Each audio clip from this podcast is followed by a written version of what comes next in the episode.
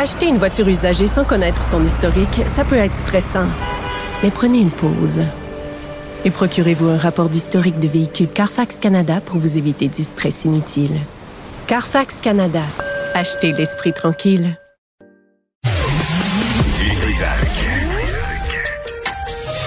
Des propos cohérents. Des opinions différentes. Vous écoutez Du Trisac. Il est chercheur en immunologie, je me débarrasse du mot parce qu'il est difficile à prononcer, à la faculté de médecine de l'Université de Montréal. André Veillette est avec nous. Monsieur Veillette, bonjour. Bonjour, Monsieur Dutrisac. Bon, vous, vous dites ça à tous les jours, là, immunologie, hein? Non. Non? Ah, ben, c'est ça. les autres qui disent ça. ah, tu mets ta carte d'affaires, arrange-toi avec ça. Euh, dis, donc, euh, dis donc, M. Veillette, euh, là, on voit, je lisais, 1522 épisodes de réinfection présumées ont été recensés au Québec. 300 d'entre elles, ces infections, après la vaccination. Qu'est-ce qu'il faut comprendre de ces chiffres-là? Je pense qu'il faut pas trop trop s'alarmer. Euh, c'est presque normal en fait de voir ça. on sait que un euh, pour ce qui est des gens qui ont été infectés, avec le temps, euh, leur euh, immunité va diminuer progressivement. C'est la même chose avec le vaccin, surtout si on reçu une seule dose. donc, il va y avoir une protection. La protection va diminuer avec le temps. Et puis, c'est normal, surtout s'il y a des variants qui circulent, qu'il y a du virus donc qui circule, que les gens puissent être réinfectés. Dans la plupart des cas, ça devrait être pas vraiment un problème parce que les gens ont quand même une protection, même si elle est partielle.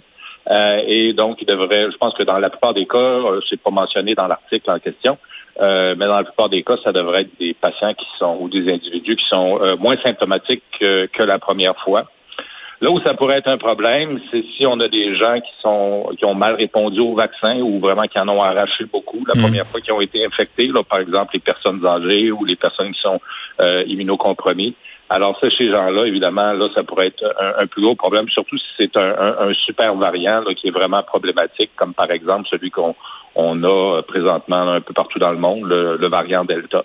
Donc, pour la... plupart des gens, ça devrait être correct, mais pour certains, ça va être un gros problème. Okay, la job euh, des médias dans ce cas-là, à la suite de cette pandémie ou pendant la pandémie, M. Veillette, c'est essayer de, de comprendre ce qui est... parce que là, tout à coup, on s'est mis à parler des variants, on s'est mis tous à capoter en ligne, euh, à propos des variants, l'Inde, le Brésil, euh, celui de Terrebonne, je veux dire, là, ça arrêtait pas.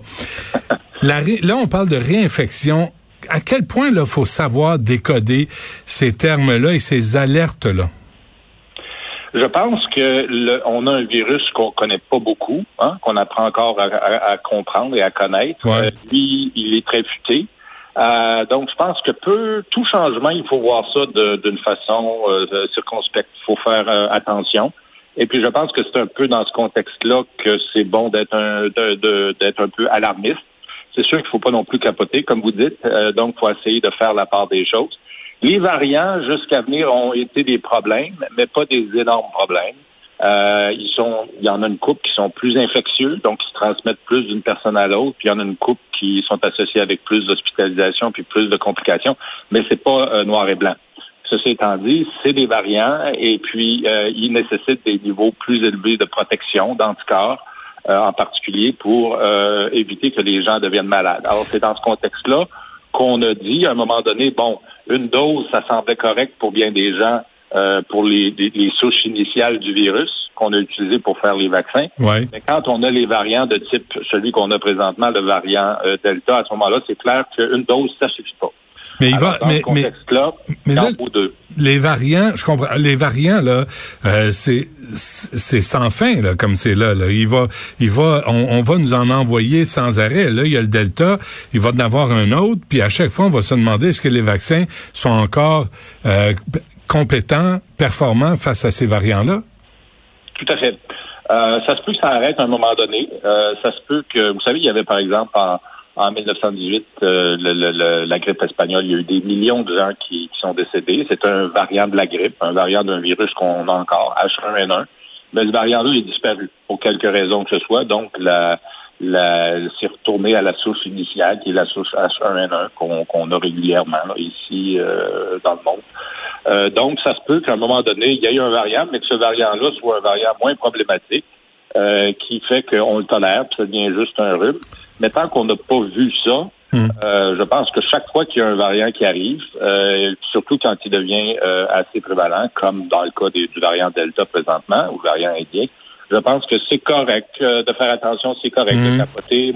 Moi, je suis pour la transparence, je suis pour l'information du public, c'est bon de, le dire. C'est sûr des gens, il y en a qui vont qui vont qui vont s'énerver pour rien trop, là mais aussi il y a des gens qui vont pas faire attention du tout. Alors, euh, je pense qu'il faut, il faut, euh, on, ne connaît pas assez pour être euh, cavalier avec le, virus à ce point-ci. Je comprends. Euh, OK, quand un scientifique me dit pour quelque raison que ce soit, je trouve ça, comme vous venez de le faire, M. Veillette, là, je trouve ça inquiétant parce que là, on comprend pas vraiment la nature de la bébite. Là. On comprend pas son comportement. Pourquoi, pourquoi ça attaque, pourquoi ça attaque pas, pourquoi ça se replie, pourquoi ça disparaît, pourquoi ça apparaît.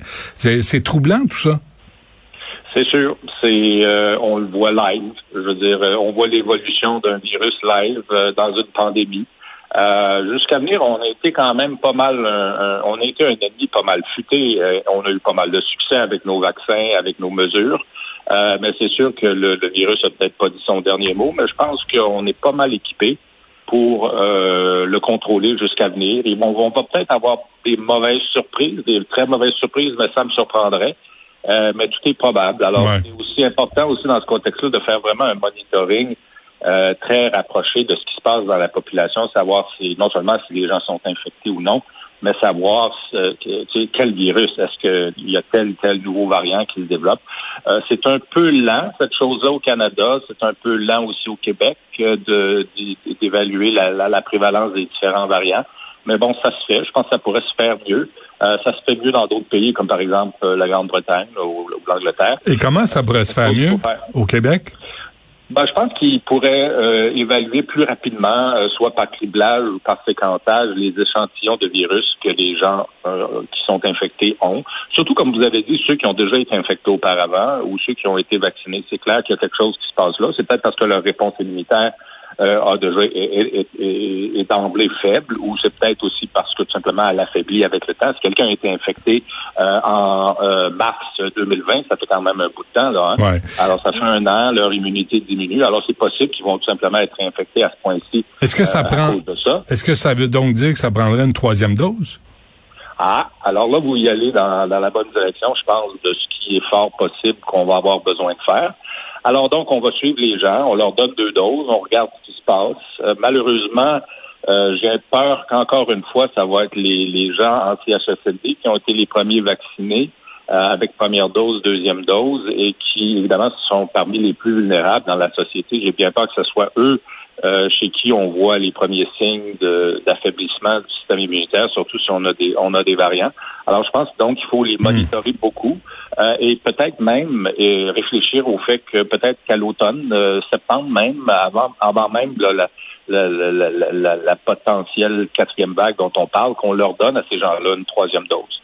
c'est peut-être pas tout le monde qui va avoir besoin de ça. je pense que des gens en bonne santé en ont peut-être pas de besoin, à moins qu'il y ait un variant vraiment très méchant. Hmm. Euh, mais ces gens-là, je pense qu'il faudrait sérieusement considérer.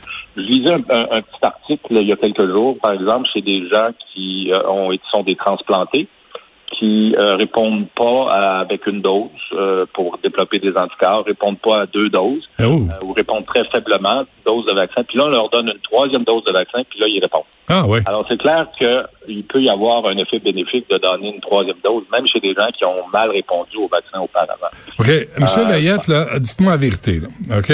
Dites-moi la vérité. Là. Quand vous, quand vous toujours la vérité. Toujours. quand vous avez regardé le match de hockey, là, euh, à Las Vegas avec 18 000 personnes dans l'aréna. Qu'est-ce que vous avez dit? Ah, écoutez, moi, j'aime pas ça, ça, c'est certain. Je pense que c'est jouer avec le feu. Euh, mais ça, je pense que c'est typique des, des, comportements des individus aux États-Unis. C'est malheureux à dire. Ça varie d'un État à l'autre, comme vous savez, euh, dépendant de, souvent de leur, euh, de leur croyance politique. Mais je trouve ça, je trouve que c'est jouer avec le feu. Puis ils vont probablement se faire brûler, surtout qu'ils ont euh, certains États ont, un chiffre lamentable au niveau du pourcentage de la population qui ont été vaccinés, hmm. euh, même partiellement. Hmm. Alors, je pense que c'est jouer avec le feu. Je pense qu'ici, ils font de façon prudente. Ils vont de 2500 à 3500. Je pense que c'est prudent. C'est faire plaisir aux gens tout en étant, euh, tout en étant euh, conservateur. bon, j'aimerais bien qu'ils fassent des tests rapides à l'entrée pour s'assurer qu'il n'y a pas de gens qui rentrent avec le virus. Au Centre Bell? Oui. Ouais. C'est pas quelque chose qu'on a euh, qu'on a développé encore là, de façon systématique. Ça, ça serait utile. Je pense que ça serait une indication où ça serait utile. Puis ça Et pourrait pour- faire partie du, prix du billet. Et pourquoi ça se fait pas, d'après vous? Ben les le- les gens euh, en, en charge euh, de la santé publique euh, essentiellement trouvent toutes sortes de désavantages à ça. Ils disent ah c'est pas assez sensible, ça va en manquer, mais si on fait pas de tests, on va tous les manquer. Alors si on a des tests rapides qui sont quand même fiables euh, au point de vue ici, si c'est positif, ça a tendance à être vraiment positif, mais c'est vrai que ça va en manquer 10 à 20% mais 10 à 20% de manquer, c'est Ben oui. moins que ça va en manquer 100 Ben oui. Alors, mais t'en, pa- mais dans t'en pognes contexte- 80-90 en échange. Tout à fait. Ben oui. Alors, je pense que c'est c'est débattu. C'est pas tout le monde à la santé publique qui pense qu'ils sont pas utiles. C'est certains individus. Je pense qu'avec le temps, peut-être qu'on va les convaincre. Ça serait vraiment un outil utile euh, que même les gens pourraient faire à la maison. Euh, ou les gens pourraient faire euh, le lundi matin avant d'aller travailler ou un dimanche euh, Ouais. pour s'assurer qu'ils sont corrects cette semaine-là. Est-ce que ça devrait Les venir, entreprises qui le font? est-ce que ça devrait venir avec le, le billet? Est-ce que ça, Ah oui, ça devrait, ça devrait faire partie du coût du billet tant qu'à moi. Ah oui, hein? Euh, ça doit coûter 5. il doit coûter, je pense qu'ils se vendent, on peut les acheter en Ontario. euh, ils, sont livrés au Québec. Je pense que ça coûte comme pour 25 tests, ça coûte euh, comme 400 dollars. Donc disons 20 dollars du test. Bon, ça pourrait facilement faire partie du, du coût À, du ouais, ouais, à 500 pièces le billet, je pense qu'on peut amortir ça. Jeff Monson pourrait l'amortir. euh, dis donc, euh, là, on apprend aussi, M. Veillette, là, qu'il y a 179, 170 000 jeunes adultes de 18 à 39 ans qui ont l'air à bouder la première dose du vaccin. Si les jeunes, s'en- les jeunes, quand t'es rendu à 39 ans, là, t'es un adulte, là, t'es plus un jeune. Mais ouais. si cette, cette part de la population-là s'entête à pas se faire vacciner, quelles sont les conséquences réelles? Euh, je ne crois pas que c'est parce qu'ils s'entêtent. Je pense que c'est qu'ils pensent qu'ils n'ont pas besoin de ça. Alors, euh, pour la plupart. Alors, il y en a certains qui croient pas au vaccin, là, ça c'est sans doute pas, on les convaincra jamais. Euh, mais pour les autres, ce que j'ai l'impression, les gens à qui j'ai parlé, qui sont dans, ce groupe d'âge-là, c'est qu'ils pensent que ça les concerne pas. et que donc s'ils vont être infectés, ils seront pas vraiment malades. Puis ils réfléchissent pas trop à plus loin que ça. Je pense euh, que ça va être le, le- que- quel va être l'impact si je le donne à papa, à maman ou à grand-papa, à grand-maman, euh, ou s'il y a des gens dans mon environnement, dans mon environnement qui sont plus fragiles parce qu'ils sont immunocompromis ou je sais pas quoi. Mhm. Alors, je pense que c'est parce qu'ils ils n'ont pas fait la réflexion nécessaire. C'est là où je pense qu'une des choses qu'on pourrait faire tous individuellement, quand on, on les connaît, ces gens-là, je pense que moi, je me suis donné comme mission euh, d'essayer d'en convaincre un par semaine. Euh, d'aller se faire vacciner. Quand je vois ces gens-là, euh, euh, surtout dans, les milieux où je travaille, là, dans l'université, euh, d'essayer de les convaincre que c'est une chose qu'ils devraient faire, puis de les responsabiliser, puis de leur dire qu'il faut faire ça pour la société. Je pense que si on fait tous ça, Mm. on va sûrement en accrocher davantage. C'est intéressant que les 12 à 17 ans ont répondu beaucoup plus que, ce, que les euh, 18 à 29 ans. Est-ce qu'il y a une explication à, à ça? Pardon? Est-ce qu'il y a une explication à ça? Euh, je sais pas. Je- J'ai l'impression que c'est culturel ou que c'est social ou que ça fait partie des, des générations. Là. Euh, Ah ouais, hein? euh, peut-être que les 12 à 17 ans sont peut-être plus influencés encore par leurs parents, ça se Mhm. peut. Euh, mais c'est peut-être aussi culturel au point de vue de, tu sais, de- de- chaque, chaque génération a son comportement, a sa façon de faire. Euh, alors, euh, je pense que c'est peut-être en partie dû à ça. Euh, c'est peut-être aussi dû au fait que, comme j'ai dit, qu'ils sont plus à la maison, alors ils n'ont plus l'influence parentale. Euh, et puis sont, sont en appart avec des amis, puis eux, bon, la, la pandémie, ben, c'est la pandémie. Hein. Ouais. Euh, c'est drôle, hein?